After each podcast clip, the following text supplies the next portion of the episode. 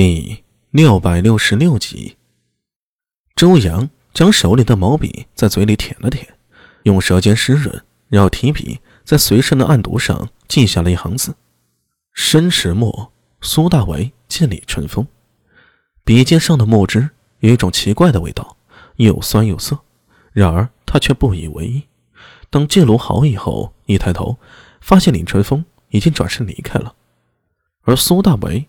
正在紧闭萧淑妃店门前站着呢，双手抱笔，似笑非笑的看着自己。周阳向苏大伟走去。李淳风走了，你刚才和他说什么了？哼，想知道？啊，你可以拿消息来换吗？呵呵，我这个人最是公平。周阳愣了一下，向他抱了抱拳，受教了。原本他也没指望苏大为能告诉他，他的本分就是做好一双眼睛。苏大为看到什么，见了什么人，说了什么话，该记的都记下来。如此一来，就算苏大为真有三头六臂，也玩不出什么花样。苏帅还等吗？周阳右手持笔向天上指了指，马上就要过申时了。等？为什么不等？苏大为后背靠着一株大树，双手抱胸，两眼微眯，居然真的就在树下等候。这个举动令周阳有些疑惑。听国公说，苏大为与他打赌只有一日夜的功夫，十二个时辰，如今只剩下九个时辰了。但他看上去啊，却丝毫不慌，似乎有什么倚仗。那个长安县不良帅苏大为确实有几分本事。也破过好几件大案了。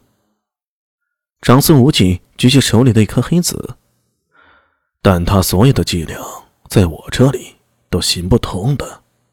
他，黑子落下，隐隐对白子大龙形成包围之势。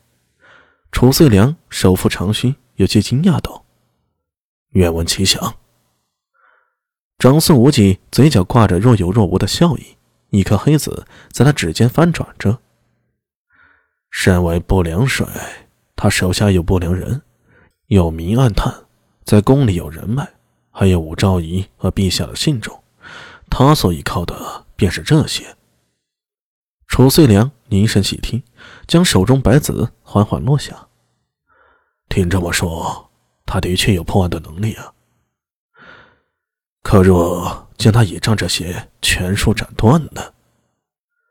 张松无忌手上的黑子。重重向棋盘上一扣，断其手足。隆隆隆，一队车马在长安街道上疾驰而过。驾驾！马车车夫用力甩着长鞭，想让马车跑得更快一点。眼看就要冲过前方的街道，突然，前方的街口冲出一队持剑武士。停下！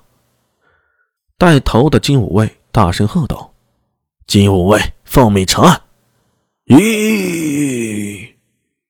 马车车夫大惊呐，忙一拉缰绳，马车又向前出了一段距离，这才勉强停下。几位，我们这是长安公交署的车，有公务。这说话的马车夫，赫然便是苏大为曾经的手下不良人，名为劳三郎。他和赵克霸两个人，如今都是公交署周良的左膀右臂了。奉命查案，管你什么公务，下来！金武卫手握横刀刀柄，厉声喝道：“长安县前八指十三凝重，带着一顿不良人快速穿街过巷。八爷，这次这么急吗？生死攸关呢。”前八指咬牙道：“若你们还想帮阿弥，就别问。宫二、沈渊，你们俩去一趟咸水胡同。你们几个跟我去一趟武顺家。武顺就是那个。”几人正要分头行动，陡然听到一阵急促的脚步声轰然逼近。钱八指抬头看去，瞳孔为之一缩，一对生面孔的金武卫赫然堵住了去路。角落里，香炉兽口中不断喷吐着烟雾，令棋局变得扑朔迷离，如梦似幻。楚遂良嘴角带起一丝笑意，摇头道：“呵，你下棋还是那么厉害，算无一策呀。”看着棋盘中白子大龙已经被黑子包围，情势危矣，但是有那么几个火眼，还有一线生机。就算宫外那些不良人看住，但这棋局最重要的还是在宫内吧？宫内吗？长孙无忌以为黑子落下，正将一处火眼给堵住，哗啦，一盆水从敞开的殿门中泼出，浇得薛礼劈头盖脸。这位曾经纵横辽东战场、杀得高句丽人鬼哭狼嚎的大唐悍将，狼狈地站在那儿，已是不知所措了。王皇后一身盛装，没点花瓣，屹立在殿门口，透着凛然不可侵犯之意。